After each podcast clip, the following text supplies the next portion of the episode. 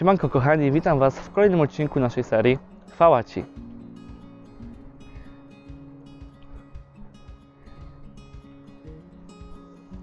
Dziś zajmiemy się ostatnią częścią tego zerowego rozdziału, tego wstępu do encykliki, e, która nosi tytuł e, Moje wezwanie. I do czego w perspektywie tego wszystkiego, czym mówiliśmy, wzywa nas papież Franciszek? E, Do zamknięcia fabryk i wszelkiego rodzaju ośrodków przemysłu? Nie. Papież mówi, że konieczne jest zjednoczenie całej rodziny ludzkiej w dążeniu do e, zrównoważonego i przede wszystkim zintegrowanego rozwoju. W jaki sposób? Poprzez ponowienie dialogu e, o tym, jak ma wyglądać budowanie przyszłości naszej planety.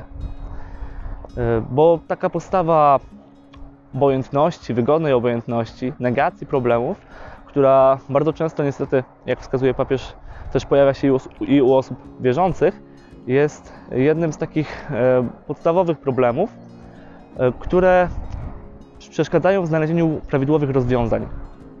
Na co w związku z tym papież Franciszek nam wskazuje? E, Wskazuje nam na biskupów Afryki, którzy powiedzieli kiedyś e, takie słowa, że talent i zaangażowanie każdego z nas są potrzebne w naprawianiu szkód wyrządzonych e, stworzeniu Bożemu. Czyli wszyscy możemy współpracować w trosce o środowisko, każdy na miarę swoich możliwości. Następnie papież e, trochę zapowiada nam, jak będzie wyglądała cała encyklika. E, Robi taki, taką zapowiedź, taki trochę spis treści. I tak w najbliższych paru rozdziałach papież chce poruszyć jakieś takie konkretne problemy, z którymi styka się środowisko.